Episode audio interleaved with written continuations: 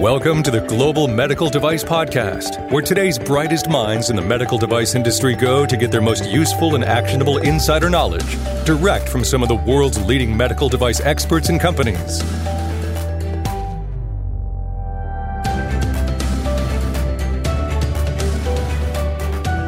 On this episode of the Global Medical Device Podcast, I have a chance to catch up with Isabella Schmitt. Isabella is the Director of Regulatory Affairs at Proxima CRO. And uh, she and I chat a little bit about product feedback and complaints and adverse events and you know sort of the, the relationship between these things and get into some of you know decision trees and processes that are important for you to consider uh, within your company as far as soliciting and receiving feedback and what to do about it. So enjoy this episode of the Global Medical Device Podcast.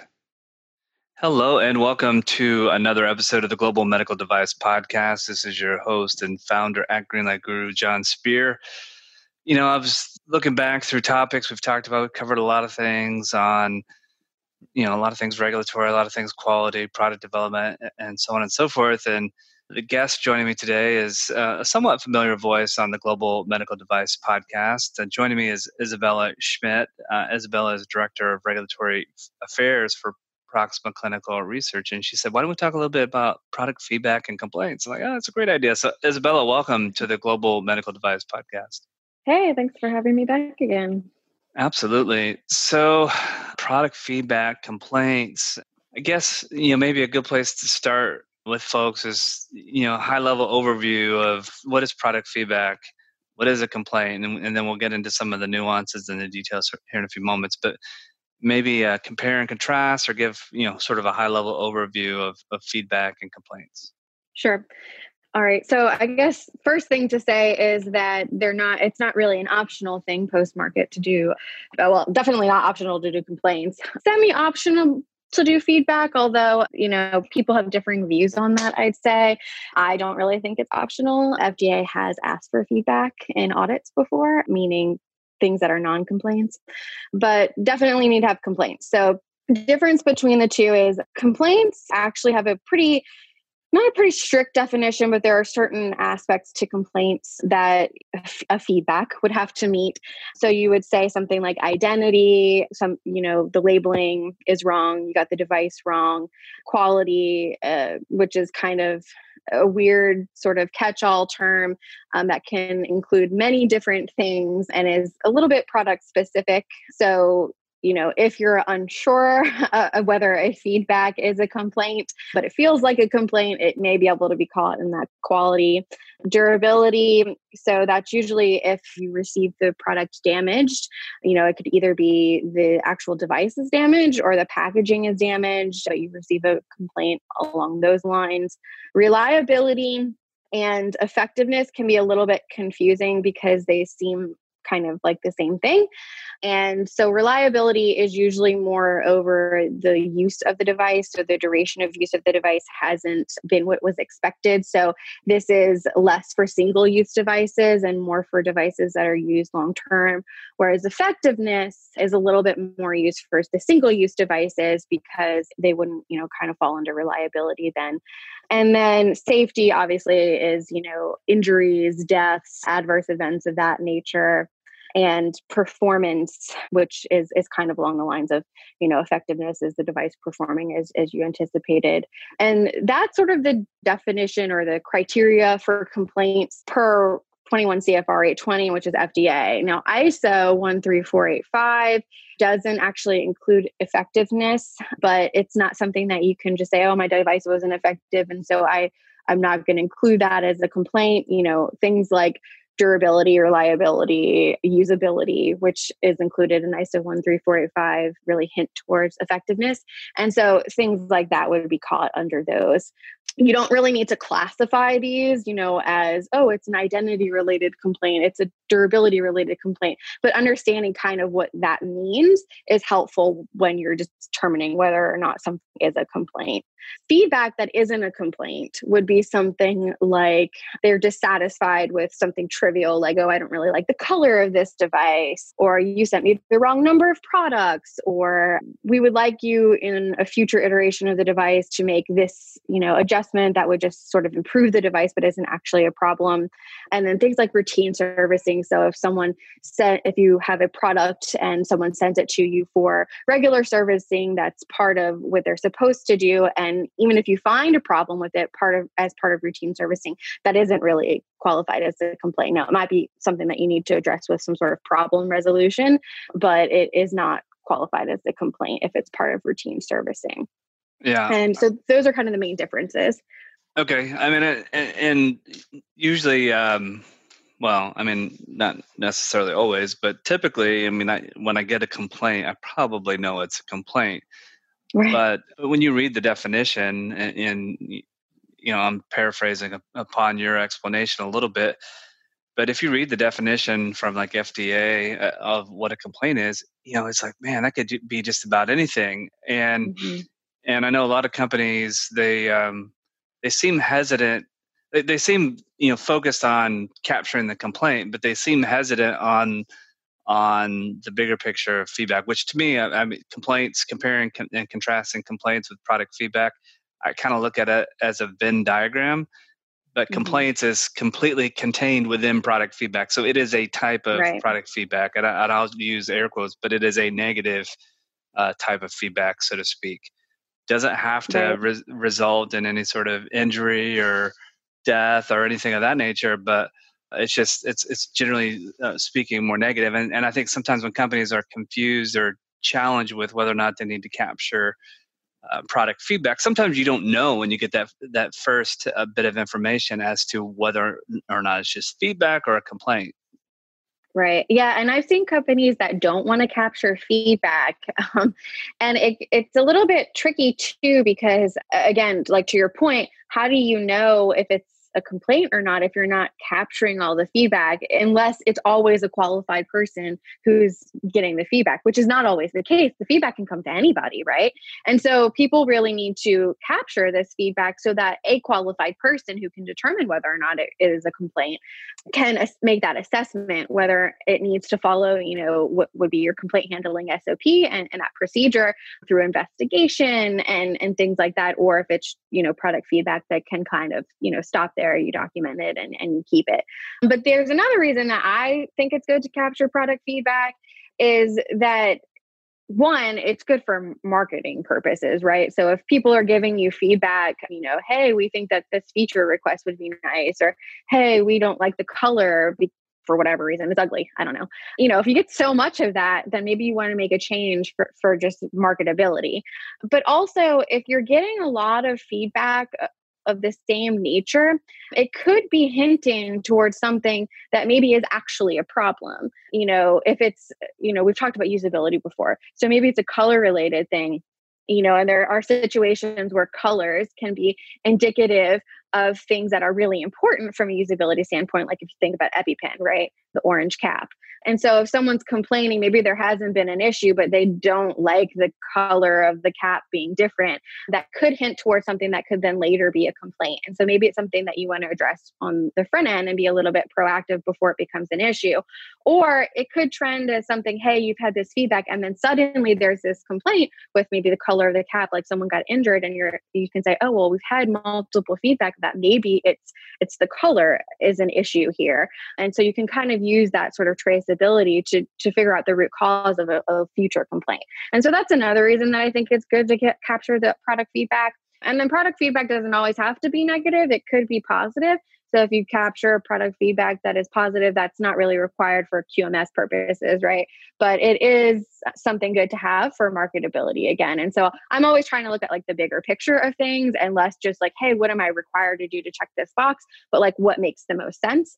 Um, and I think capturing all of that does make a lot more sense. And you know, ISO wants you to capture product feedback, but FDA, like I said, has also asked for your feedback that is not a complaint to just make sure that you're actually capturing that and that and the reason that they ask for that is to determine how are you determining whether or not something is a complaint. Because if you're not capturing all the feedback, you might be ignoring things that are actually complaints.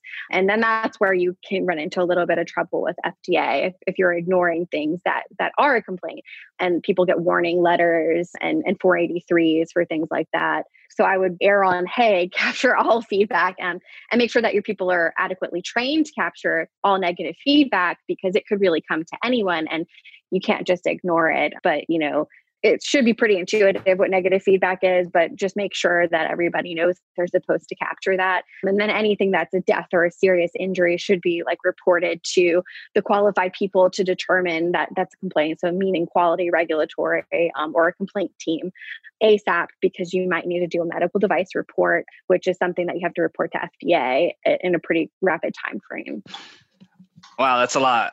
So um, yeah, I didn't know uh, when to stop. I was like, when do I keep? Do I keep going? Should I explain what a 483 is? Should well, I, just, uh, we'll, we'll, we'll, get we'll get to some of that. I, I think uh, in a little bit more depth here in a moment. But I think the key thing that from all of that is, you know, for those of you listening, you may say, "Eh, do I really need to capture every single piece of, of product feedback that I get?"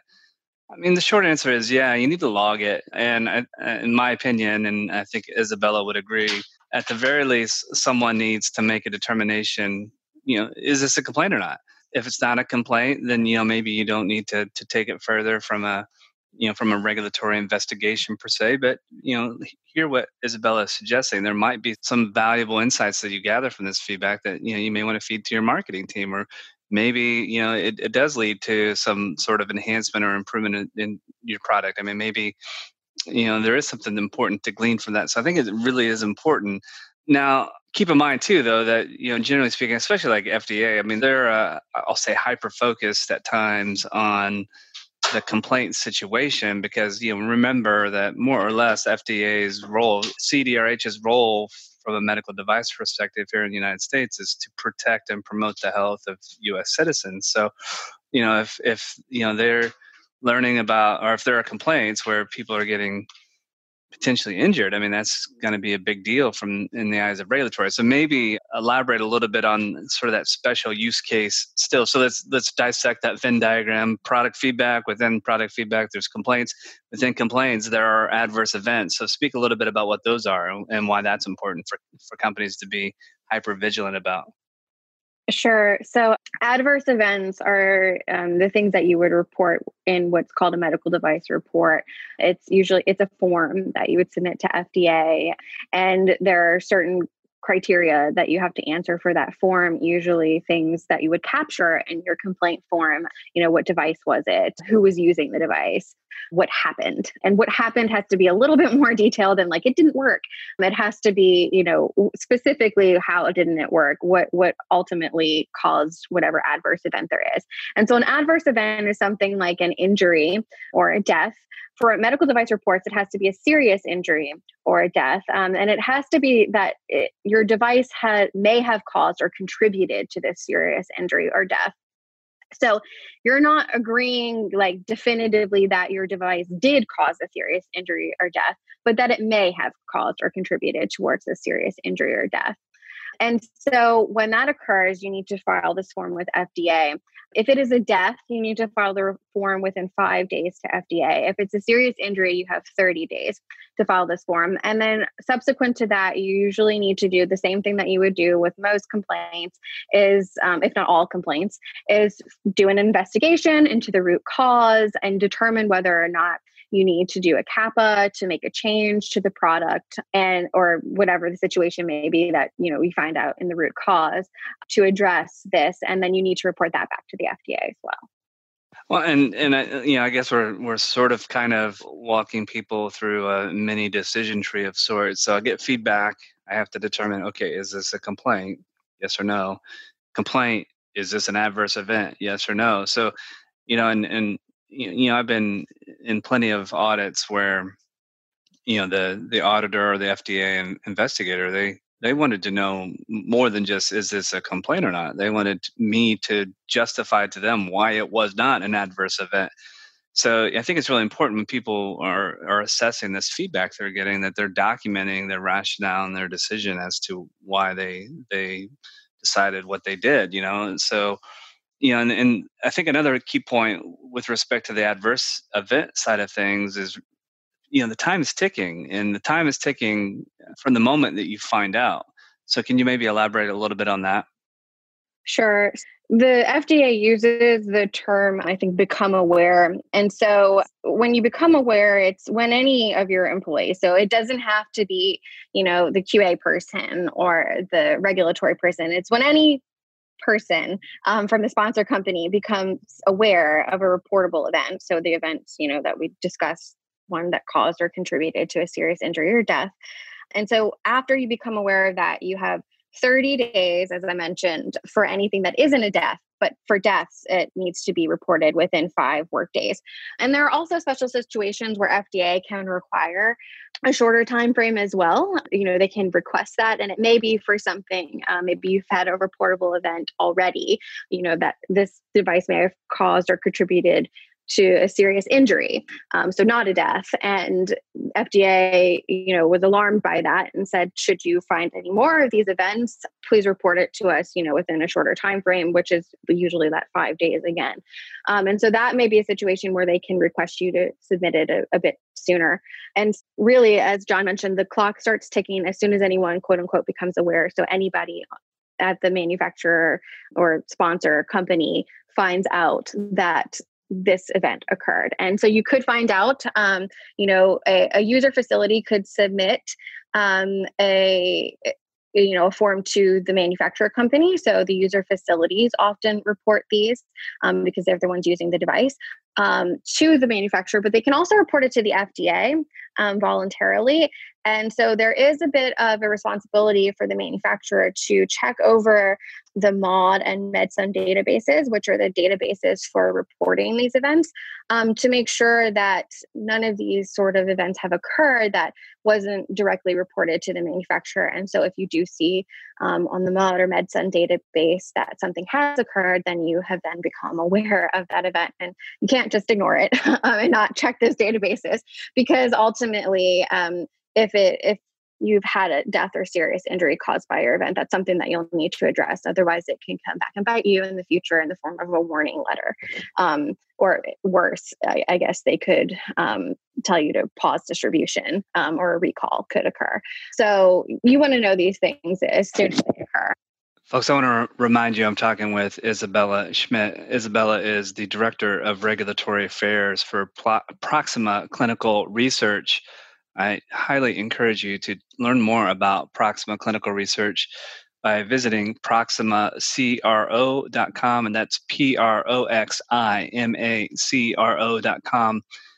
Uh, Proxima helps companies with regulatory consulting, quality management system, uh, regulatory strategy, clinical trials uh, related uh, services. So, you know, a really great firm that you definitely want to have in your corner has a ton of expertise, not only with, uh, you know, quality and regulatory and and that sort of thing, but you know, knowledgeable about global uh, regulatory matters. So, not just FDA, EU MDR. They're uh, really helpful and, and a great resource. So again, go to proximacro.com to learn more. Uh, while we're talking about product feedback and complaints, let me remind you too that Greenlight Guru, we're here to help. Greenlight Guru, we have workflows to help you document that product feedback and log those complaints and adverse events and and conduct a proper investigation. So, if you'd like to learn more about how the Greenlight Guru workflows can assist you with your product feedback and complaint workflows, well, then go to www.greenlight.guru to learn more. So, Isabella, I mean, I, I, don't mean I don't really want to scare people, but it is important, you know. And and you you talked a little bit about, you know, this, these are this is something you have to be proactive about, and you know, a lot of times I think, um, unfortunately, the way companies uh, typically ap- approach product feedback and complaints is they sort of you know sit back and wait for it to happen. They're they're sort of reacting after the fact. So, do you have any suggestions or tips and pointers? I mean, you you talked about you know companies should be going to maude and and other mm-hmm. databases mm-hmm. to to uh, on a more proactive nature. But any other tips and pointers for companies rather than just sitting back and, and waiting for something? Yeah, um, you can do uh, other methods of direct feedback as well. So you can send out customer surveys now. As everybody knows, response rate to customer surveys is usually pretty low unless people are super thrilled or disappointed. And so um, you probably would receive some complaints maybe if you sent out customer surveys um, because they'll likely want to fuss if they haven't already.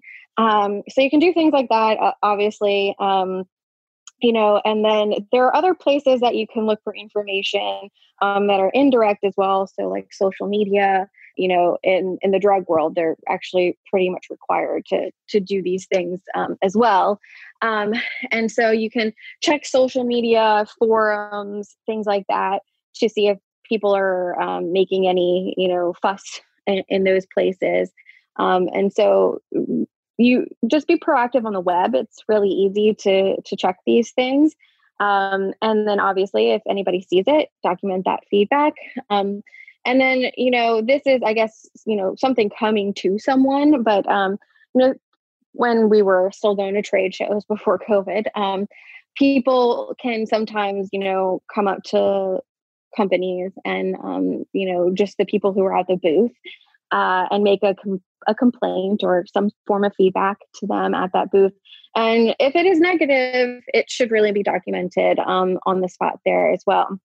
And so that's a little bit of it coming to them, but it is not always taken as something that people pay attention to. Um, that type of feedback, that sort of offhand, um, you know, oral feedback at trade shows rather than some sort of like, you know, documented email or written letter or or something like that. And so it's important to just make sure that people are aware that any feedback that comes to them um, is feedback and if it's negative it should definitely be reported so that someone um, with the appropriate training can determine whether or not that's a complaint and thereby determine whether or not that's a reportable event if it is again you know a death or a serious injury yeah, I'll, I'll, chime in there for a moment too. Uh, that last little bit, I, you, have mentioned you know variants of that a couple times in our conversation today, and and I I think it's worth like highlighting this a little bit more. I mean, folks realize that, and, and this is sort of an internal training um, um, challenge, I think, within your companies. Um, you know, like trade shows. Uh, you know, a lot of times people who are at trade shows, they may be getting feedback, whether or not it's a complaint or not. It's not probably their area of domain to make that determination. So they need to, to log all that feedback and make sure that the right people within the company uh, get that feedback so that you know if it's a complaint or whatever the case may be that that the the appropriate uh, investigation is being conducted another uh, area of challenge for companies is you know a lot of some products um, you know the, uh, there might be a sales engineer or somebody who's you know at point of use or during present during the procedure and things like that.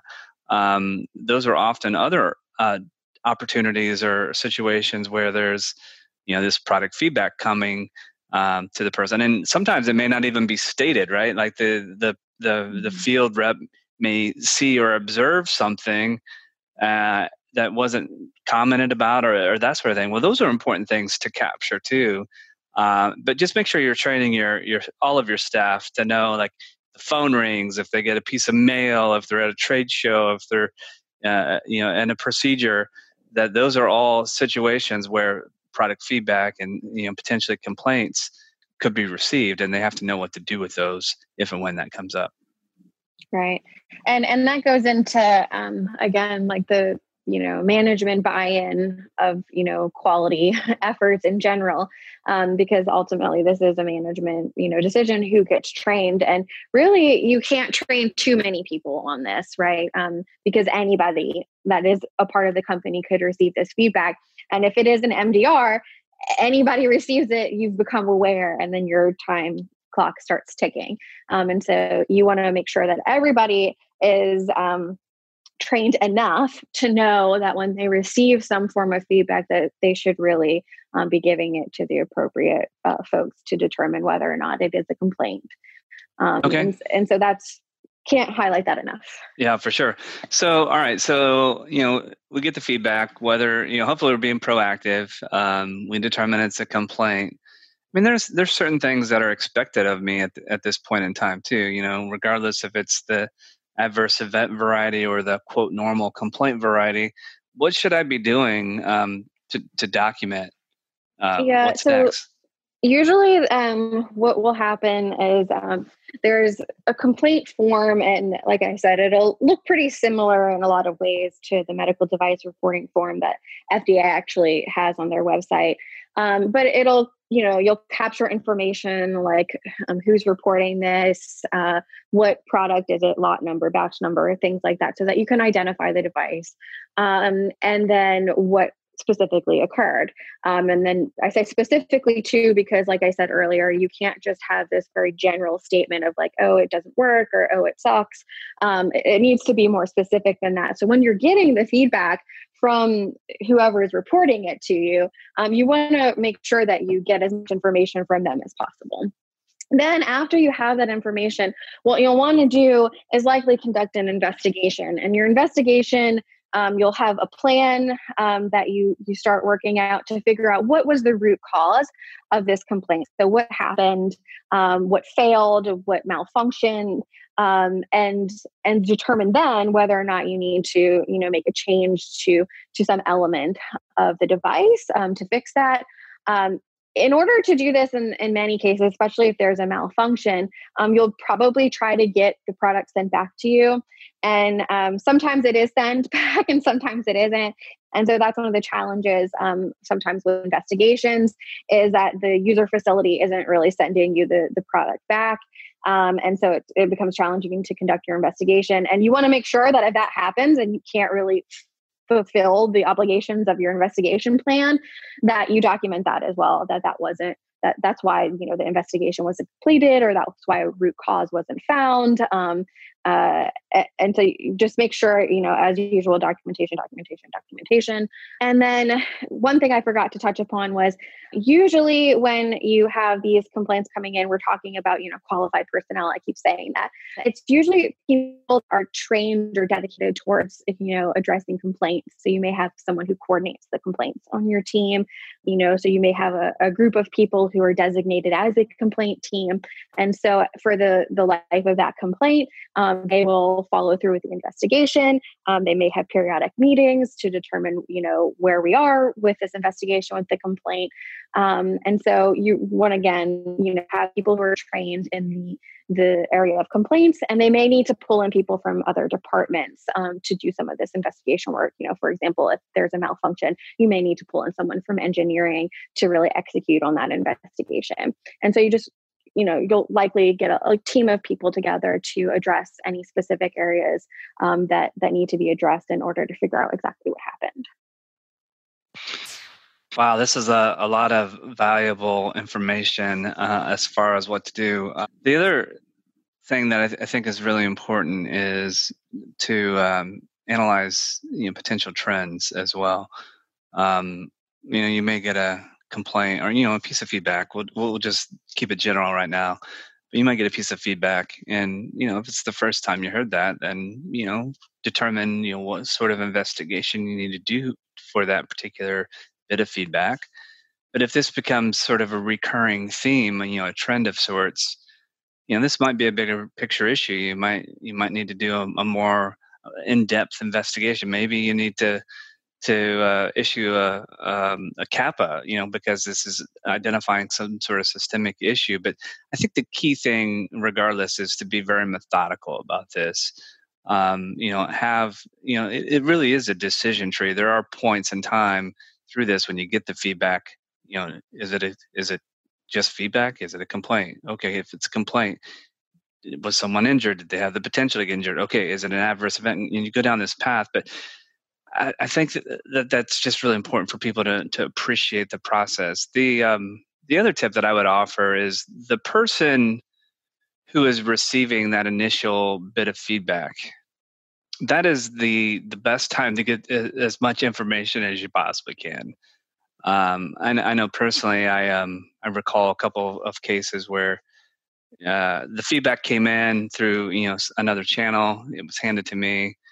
I needed to make a determination on whether or not this was a complaint or even an adverse event. And I started asking questions like, "Well, what about this? What about this?" And, and the person giving me this information, they, they didn't know. They they weren't they didn't they didn't ask the the uh, that the, on the initial uh, query that came in And you know, now I, I had to go try to track this person down who called us, and I never got a hold of them. You know, so any suggestions on what people can do in those scenarios?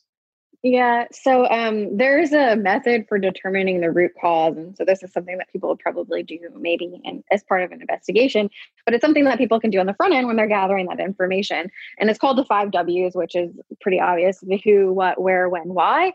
And so, if when people are receiving feedback, if they can ask those questions um, to get a full picture of the story of what happened, um, I think that that um, will facilitate in the investigation in, in the later stages um, and then usually if if you don't have uh, enough information um, you try to reach out to this individual who reported it again. So you really need you know information on the individual reporting as well you know contact information who they are so that when you're investigating this complaint you can reach out um, usually you, you don't want to just reach out once and be like oh i reached out and i'm done. Um, you want to reach out multiple times usually as with everything the magic number is three.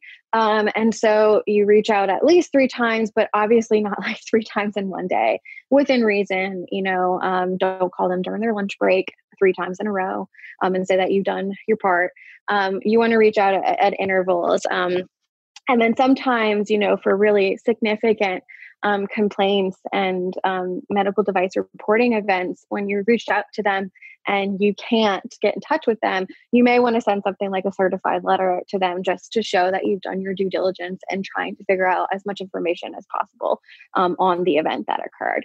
Um, but but that that's the way um, I guess in a you know in some of of gaining some of that some of that information from the reporter. Um, you know, five W's, um, and then you may be able to add in an H, you know, how in there, um, and then uh, you know, reach out, make sure that ever but that you have the information of the person reporting and that you can reach out to them subsequent to that.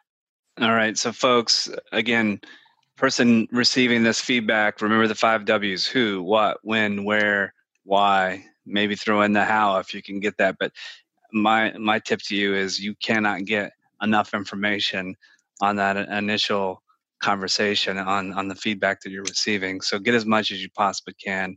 Uh, it'll help you know everyone involved at your company uh, who evaluates and determines whether or not something needs to be investigated further. It's going to help them immensely to have all of that information. Um, so just make that part of your standard practice. And, and again, to reiterate something we talked about already. This is a training activity within your company. Make sure that people who are going to be going to trade shows or answering the phone or, or what have you, they understand, get this information. You know, probably should be in a procedure. Uh, certainly should be something that you're showing, uh, you know, effectiveness of your training. So these are all very important things. And certainly, if you need some help defining your processes and your procedures and best practices around this, I would encourage you to reach out to uh, Isabella Schmitt and the Proxima CRO team. Uh, they have a lot of expertise in this area. Uh, so, you know, I would encourage you to, to, to you know, give them a call, uh, you know, fill out their contact form on their website, proximacro.com. Isabella, this has been uh, very insightful. So, thank you so much for spending some time to chat with uh, me about product feedback and complaints. Of course. I enjoyed it as usual. It's been a while. it has been a while. So, folks, thank you so much uh, for continuing to, to be loyal listeners of the Global Medical Device Podcast. It's because of you that the Global Medical Device Podcast remains the number one podcast in the medical device industry. So, you know we're pumping out uh, new fresh new episodes you know at least every week sometimes a little bit more frequently than that. So you know we're we're marching towards 200 episodes. Uh, i'll have to figure out when that's going to be but probably the, the early part of 2021 will be passing the 200 episode mark. So thank you all so much for you know continuing to spread the word about the global medical device podcast as always this is your host and founder at Greenlight Guru, Jon Speer, and you have been listening to the Global Medical Device Podcast.